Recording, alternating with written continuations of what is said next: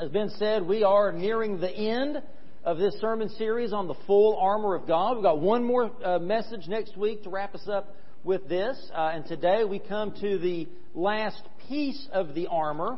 But we started this back at the 1st of January, talking about the reality of spiritual warfare, that we are in a battle against forces of darkness, against the unseen realm, against uh, powers and authorities, uh, even in, in the heavenly realms that, that are at war with God. And we read about that in the Old Testament, the book of Job, and different places in the book of Revelation. And uh, sometimes it's kind of hard to wrap our minds around that because we aren't talking about flesh and blood.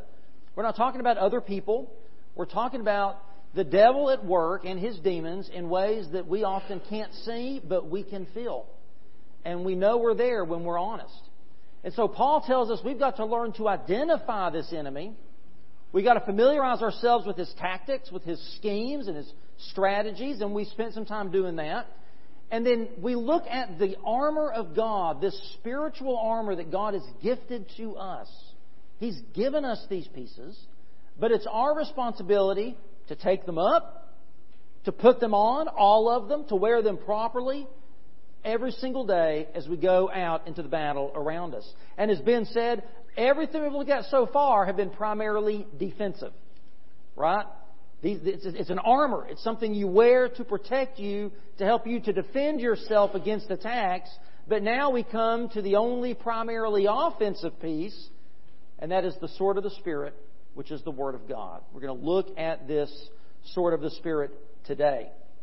And as we look at this, we're not to, I'm not going to follow the same pattern I've done before. We're not going to look any, at any specific schemes or strategies of Satan. I think we've covered all of those pretty well in looking at the defensive pieces. Today we're going to look at a different aspect of our strategy. So far, the strategy that we've, we've learned is very simple for us. In this spiritual battle, with this armor on, our strategy is simply stand firm.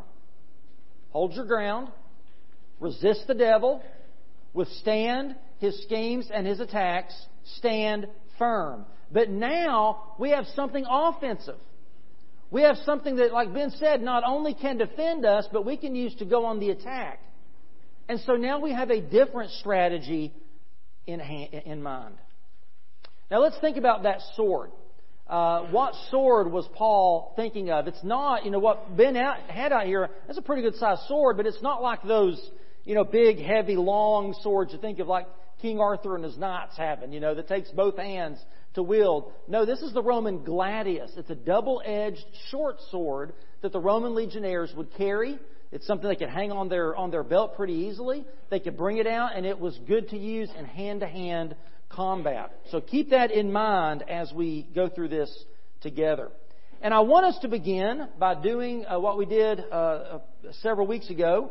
I want us to read together the passage of Scripture that I hope you're working on committing to memory. Okay?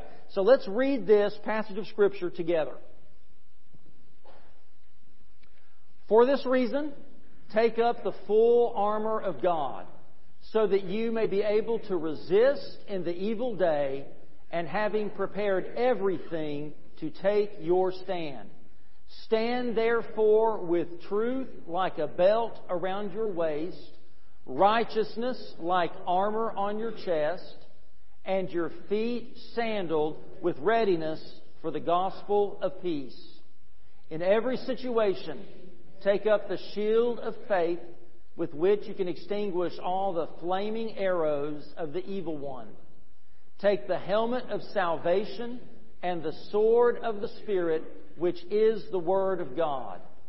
Pray at all times in the Spirit with every prayer and request, and stay alert with all perseverance and intercession for all the saints. Amen. Let's pray together. Father, we are thankful for your word, and we're thankful for the gift of this armor. And we pray, God, that you would guide us now as we discover more about this sword of the Spirit and how we can effectively use it in the war against Satan and his forces. In Jesus' name we pray. Amen. All right, so let's first of all think about why did Paul use a sword to be the analogy for the Word of God, and why is it the sword of the Spirit? Let's think about that, uh, that sword of the Spirit. In 2 Timothy 3:16, Paul writes, "All scripture is inspired by God." Now, if you're reading the NIV, it defines for us what that word inspired means. It'll say that all scripture is God breathed. Inspired, God breathed, and is profitable for teaching, for rebuking, for correcting, for training in righteousness. Now, this idea of the inspiration of Scripture, that, that the Word of God is breathed out by God, what that means is even though God used humans to write down the words of the Bible, He is the ultimate source of the words and the truth that we read in Scripture. They are breathed out by God. Now, what's interesting is that the Greek and Hebrew words, remember the Old Testament's written in Hebrew, the New Testament in Greek, both the Hebrew and Greek word for spirit is the same word for breath or wind. It's the word ruach in uh, Hebrew and pneuma in Greek. And both of those mean spirit, means breath, means wind. That's why when Jesus is talking to Nicodemus, he uses the wind as an analogy for the Holy Spirit. And so if the Word of God is breathed out by God, in other words, it's inspired by God's Spirit. God's Spirit is who gives the words of the Bible truth and meaning and power and authority in our lives, then it makes sense to think of the Bible as the sword of the Spirit. Because the Bible is of the Spirit of God. Paul, there in 2 Timothy 3, he's talking about the final product. All Scripture is inspired. It's been inspired. Peter says the same thing, talking about the process. The process of inspiration. In 2 Peter 1, he says, Because no prophecy ever came by the will of men. In other words, when you read the Bible, this isn't just Moses' ideas. This isn't just David's or Samuel's or, or Solomon's or, or Matthew's ideas. It's not by the will of man. Instead, men spoke from God as they were carried along by the Holy Spirit. So, how is the Spirit, how is the Word of God inspired? It's inspired because the Holy Spirit inhabited and wrote and worked through these men as they wrote the words of Scripture. And since the Bible is the divinely inspired Word of God, and it truly conveys God's voice to us, reveals God's character and mind to us, then shouldn't this book shape and inform every aspect of our lives? Shouldn't it guide our decisions and inform our thoughts and permeate our speech? Isn't this a formidable weapon to use against Satan's schemes? As Ben so wonderfully uh, pointed out, uh, that that's what Jesus himself used. You know, Jesus did not overcome Satan's temptations because he is God in human flesh. He is God in human flesh. But he did not use that supernatural ability to defeat Satan. In fact, that's what Satan was tempting him to do, was to rely on his divinity to provide for him bread to eat and to save himself by throwing himself down off the temple. No, Jesus used the same thing you and I have access to to defeat Satan the Word of God. And Jesus defeated Satan with Scripture to show us that we too can defeat Satan with Scripture. Remember what I said before, though. The primary battlefield for this spiritual war is not out there. And we do not fight against flesh and blood. Rather, the primary battlefield is here and here. It's within us. And so, as Ben pointed out, that is a double edged sword. It cuts both ways. Not only can we use it to defend and attack the forces of evil out there in the world, but it also is a scalpel that can cut into our heart that can pierce to our soul, that can lay us open and expose us to the light that we need to show the sin, the doubts, the false motives, the things in our life that need to be corrected. That's why Hebrews 4, 12 and 13, we heard part of this this morning in our New Testament reading. For the Word of God is living and active. It's not a dead book. It's a living book. It's, it's full of life. It's full of power. It has the power to transform. It's active. It's working. It's sharper than any double edged sword. It penetrates even to dividing soul and spirit, joints and marrow. It judges the thoughts and attitudes of the heart. Nothing in all creation is hidden from God's sight. Everything is uncovered and laid bare before the eyes of Him to whom we must give account. We should come to the Bible with the full awareness that this is God's divinely inspired, infallible Word to discipline us and counsel us and teach us and train us. There should be nothing more natural than for a Christian to want to spend time in the Word of God. It should be like the air we breathe, like the water we drink, like the food that we eat. We depend on God's Word for our spiritual survival and health and growth.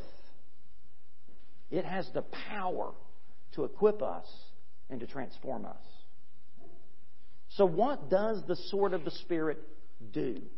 Well, Paul talks about this there in 2 Timothy 3:16. He outlines for us what this divinely inspired word of God is profitable for, what it's valuable for, what does it produce, what does it do for us. And he tells us the first thing is it teaches us what is true. It teaches us what is true. In the Bible, we can learn the truth about God, about who He is, about who we are, about the world around us.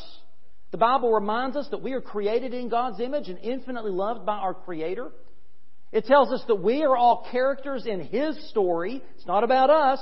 It's about Him. He's both the author and the hero of the story. He's the rescuer who has come to rescue and save His wayward people. So, one way you can think about it is that the written word, the Bible, reveals the incarnate word, Jesus, to each and every one of us.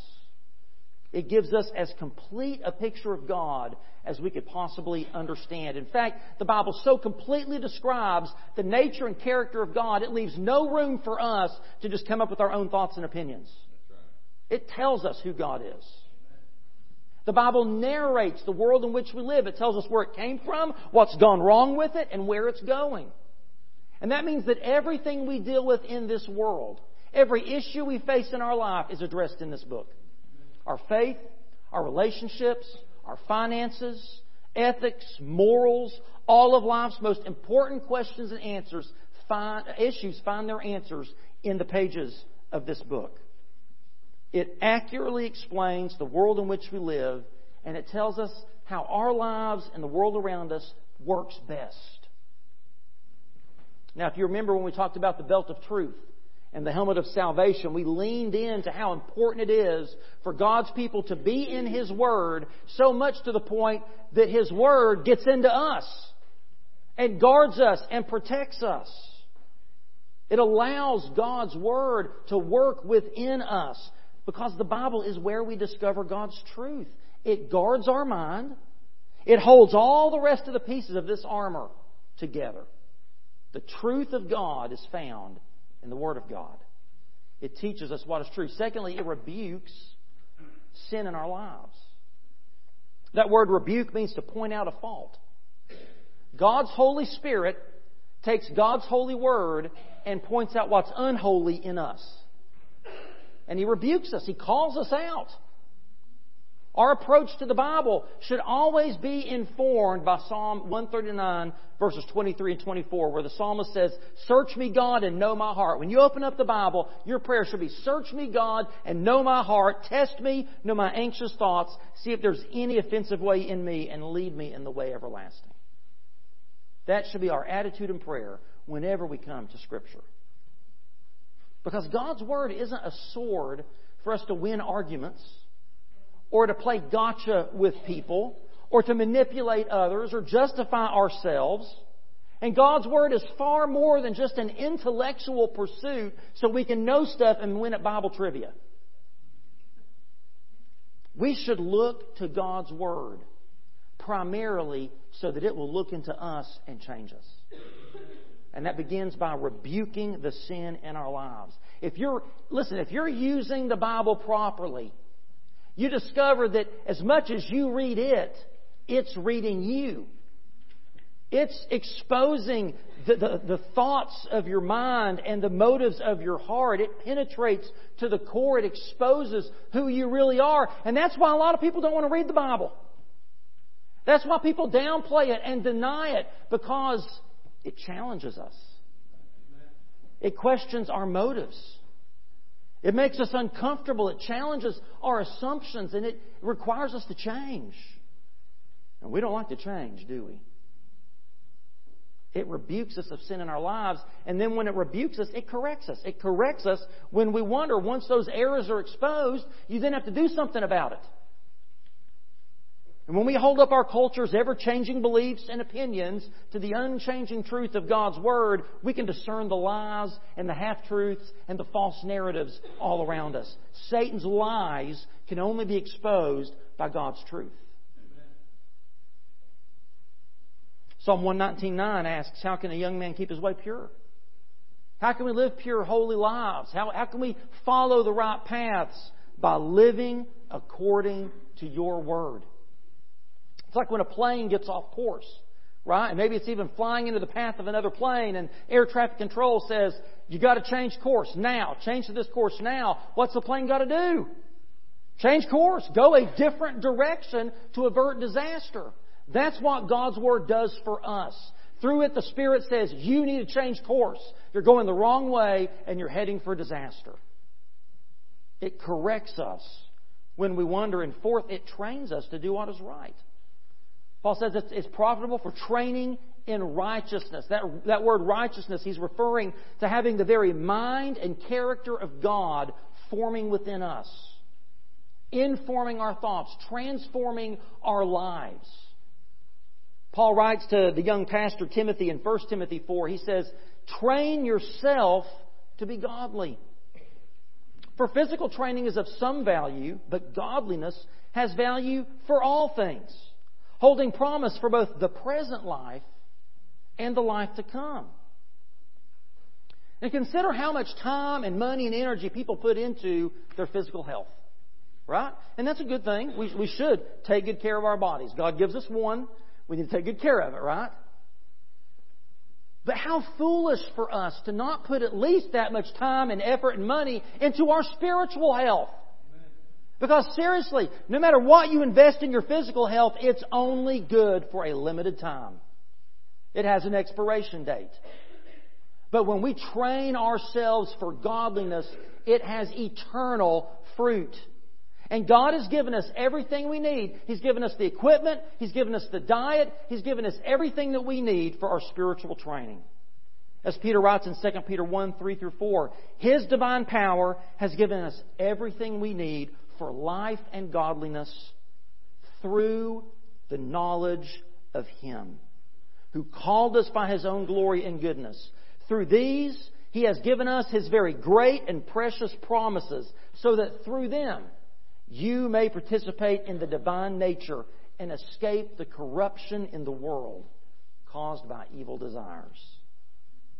God has given us everything we need, especially the knowledge of Him. His very great and precious promises found in His Word. And through these words, we can experience freedom and, transfer- and transformation.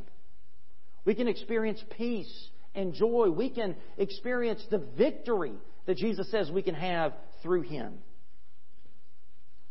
So we've talked about the what and the why. What is the sword of the Spirit?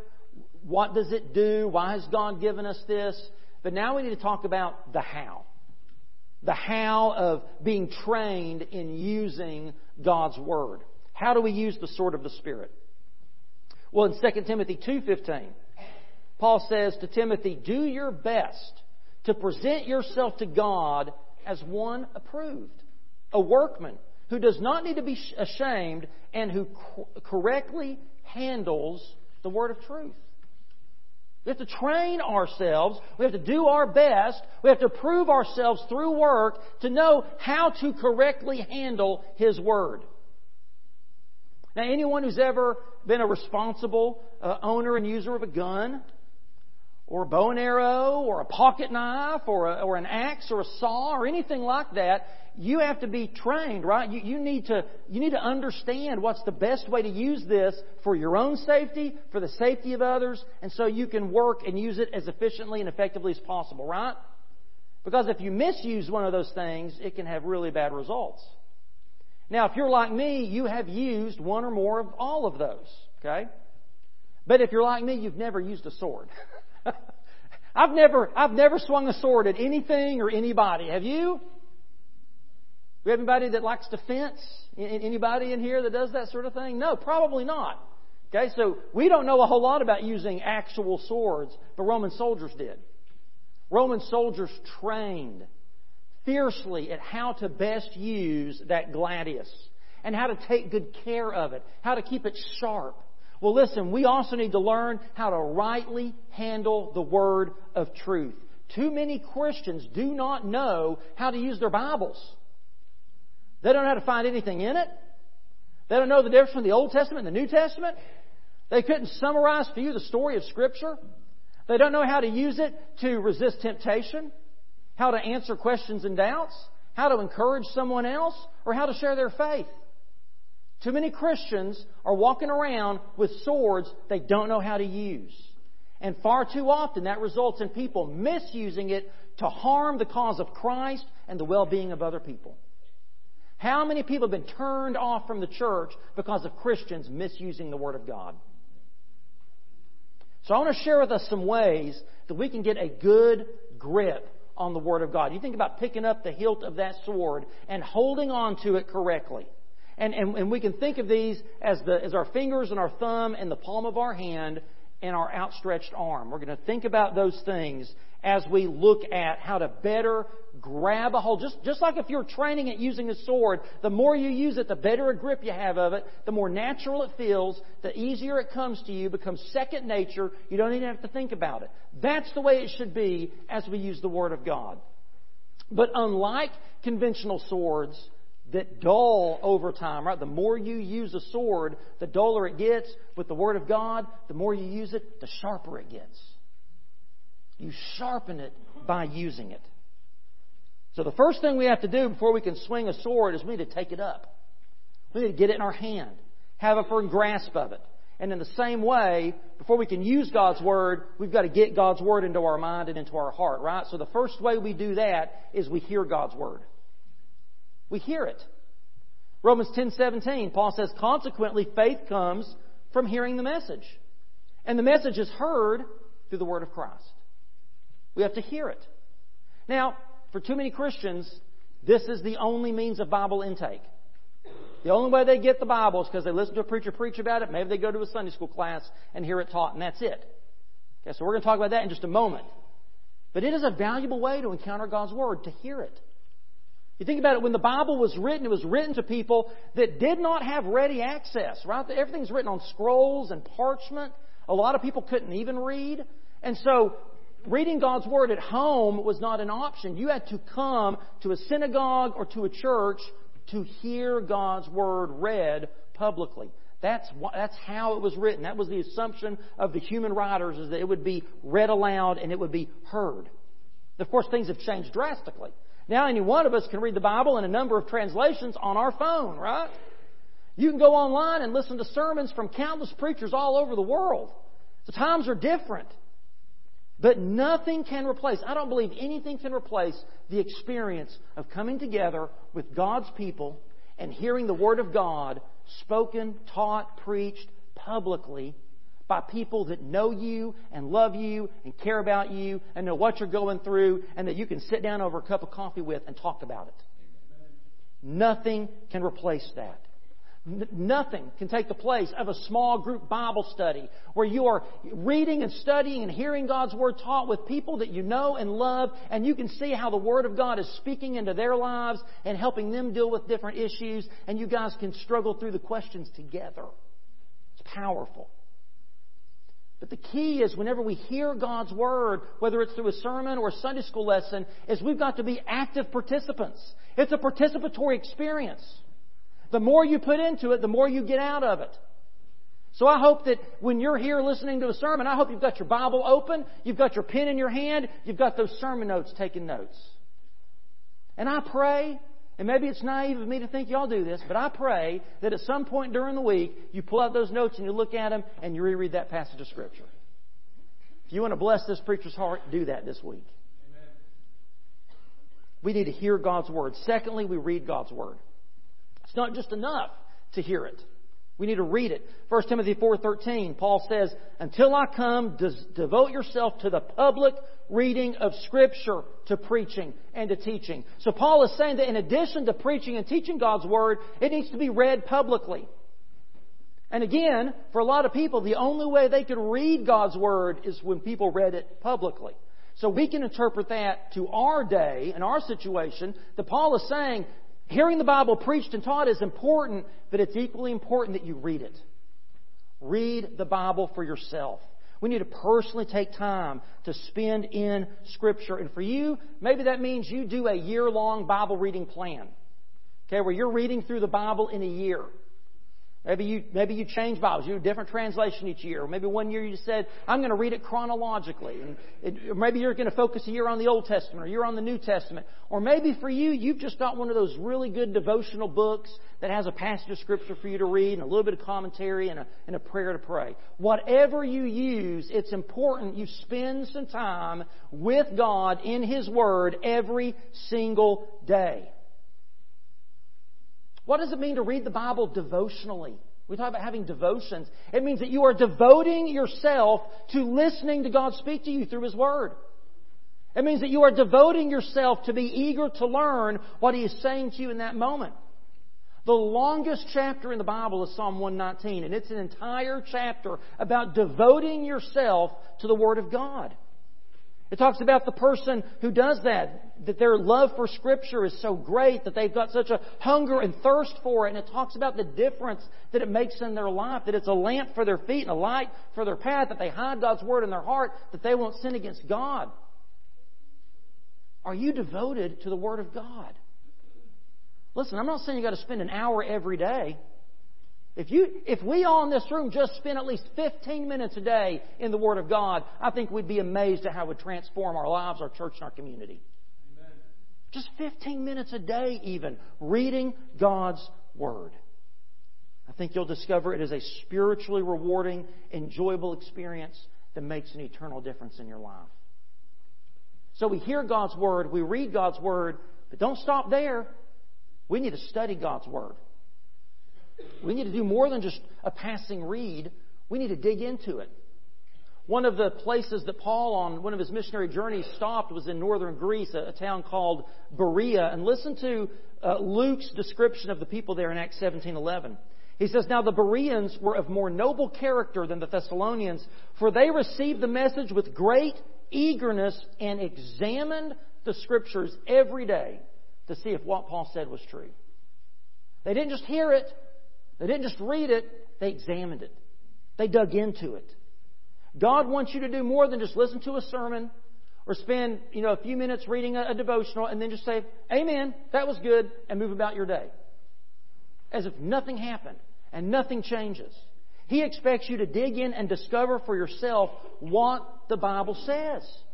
We need to be like the Bereans. We need a good, a good dose of humility and of curiosity about God's Word.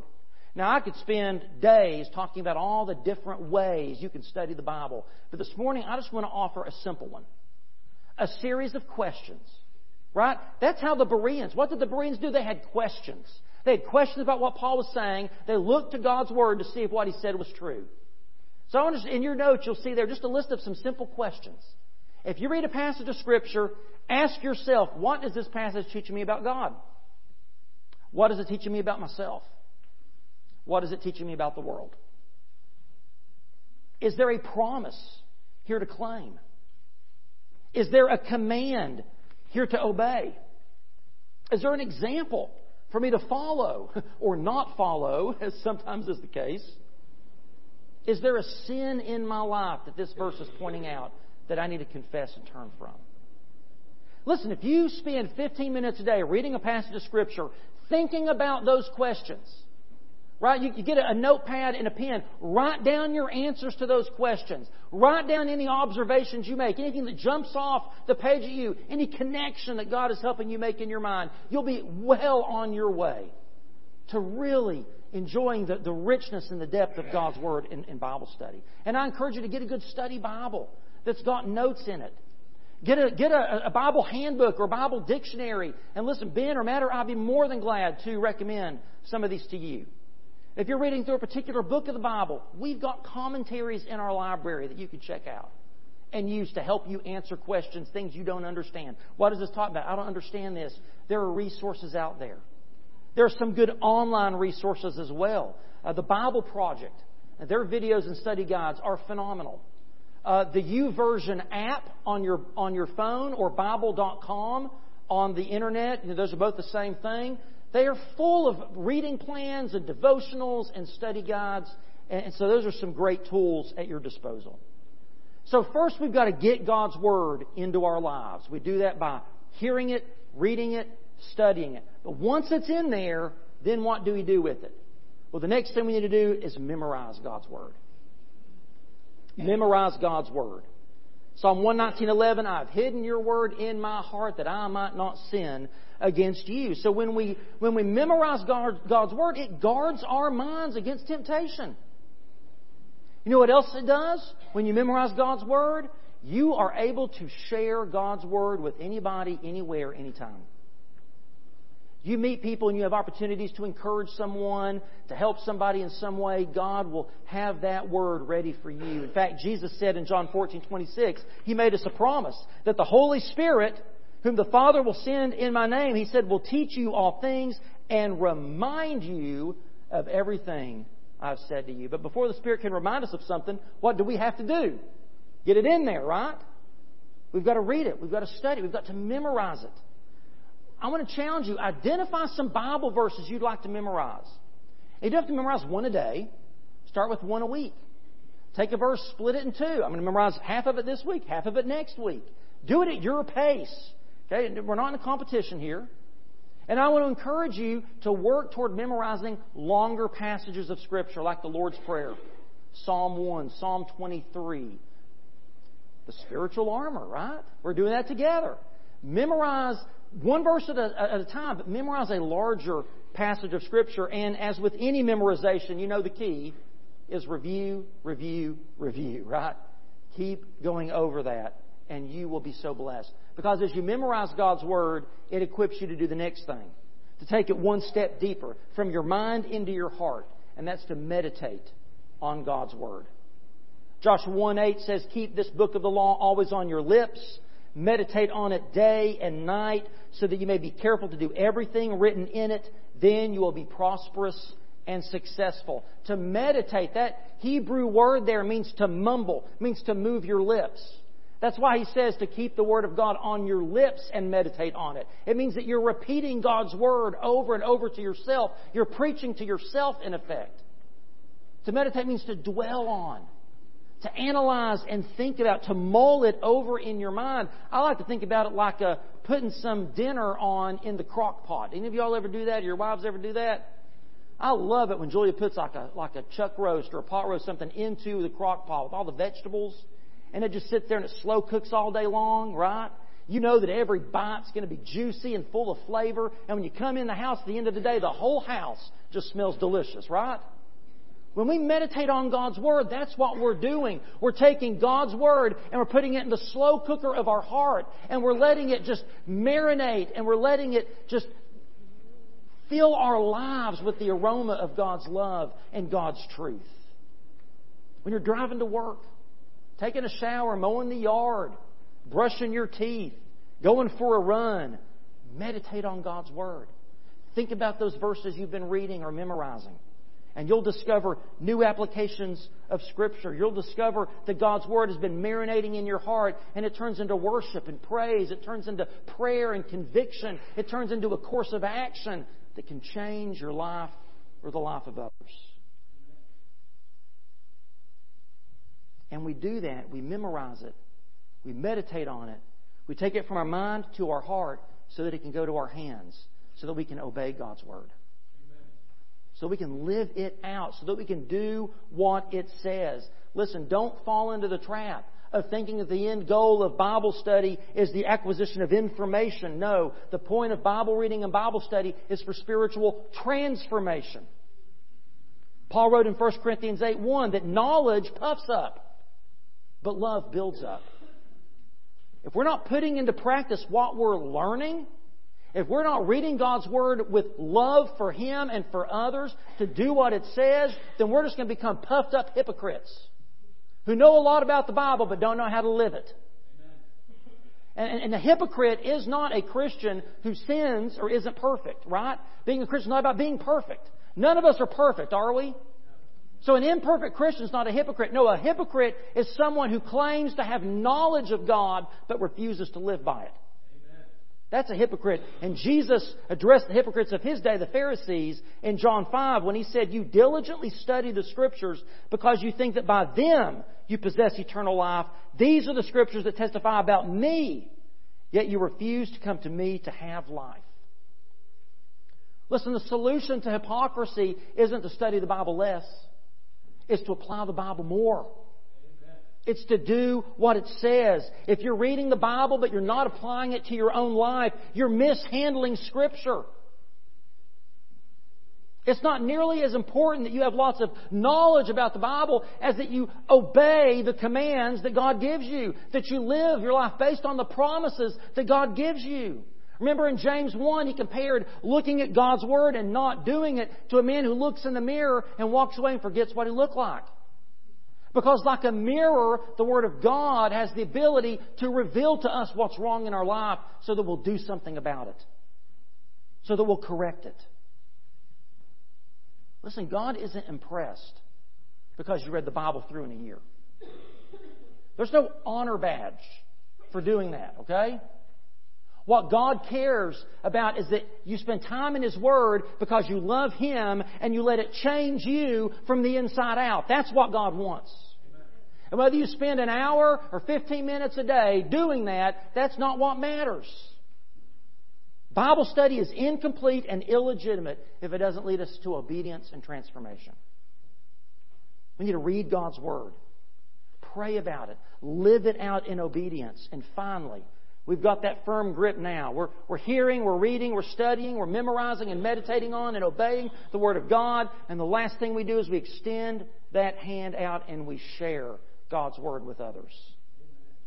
In Philippians 2, Paul tells us to shine like stars in the universe as we hold out the Word of life.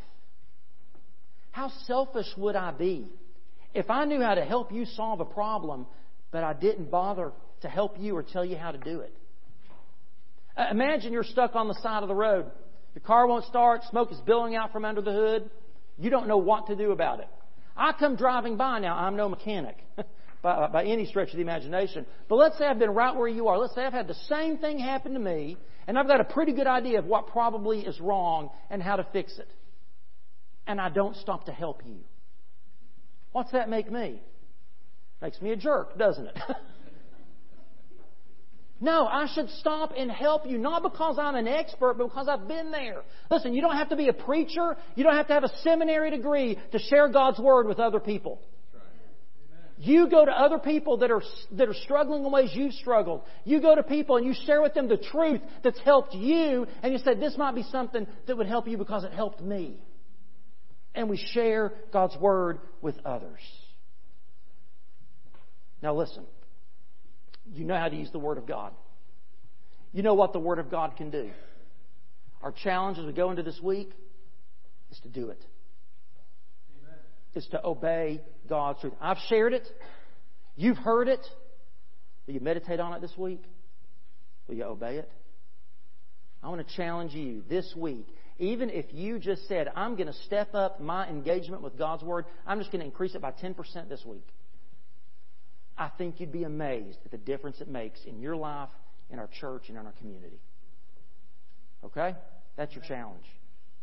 Now, the first truth of God's Word that we should all obey, the most important truth of God's Word that we should share with others, is the gospel. Is the truth that God loves you so very much that He sent His Son, Jesus Christ, to live a sinless life, die a perfect, spotless death on the cross of Calvary to pay the price for your sins. Amen. To purchase salvation for you. Because we're all sinners. None of us are perfect and we need the mercy and the grace of God. If you've never put your trust in Jesus If you've never said, God, I'm a sinner and, and I know that I've hurt you with my sin, but I want to turn away from my sin. I want you to forgive me and I want to turn to you, Jesus. I'm going to trust in you to forgive me. Give me eternal life and help me live for you. If you've never done that, that's the first truth of God's Word. You have to obey. And I pray you would come today and say, I want to give my life to Jesus Christ. I want to follow Him. I want to know that He is my Savior and that I stand right with God. You can do that today. And that is a truth that every one of us in this room that know Jesus are equipped by His Word and His Spirit to go out into this world this week and share with others. What I just shared with you, I didn't learn at seminary. I learned it in VBS as a kid. You've learned the same thing, and you can share it too. Let's stand together and let's pray. And I hope that you will respond this morning and come making the decision that God has laid on your heart. Father, we love you and thank you for the gift of your word. Your word is truth. Your word is power. Your word is life. God, forgive us for how quickly we are to just neglect it and to take it for granted. God, it, it contains the words of salvation. It contains the truth about you and ourself and our world. It gives us the power and, and the equipment that we need to live godly lives. Father, help us to treasure and value your word, to hunger and thirst after it, and to use it responsibly and wisely and lovingly, infused by your Spirit. Lord, to cut deep in us, not to cut deep in others, to defend against the lies of Satan, and to advance the gospel of Christ. If there's anyone here today that needs to believe that gospel, to receive Jesus, or to make public that decision that they've already done that, I pray they'd come this morning. If anyone, Father, as a, as a baptized believer but wants to unite with this church and, and, and worship together, God, I pray they would come as well. Say, I want to stand together with these fellow soldiers in the army of the Lord. God, whatever your Spirit is leading, may we be obedient.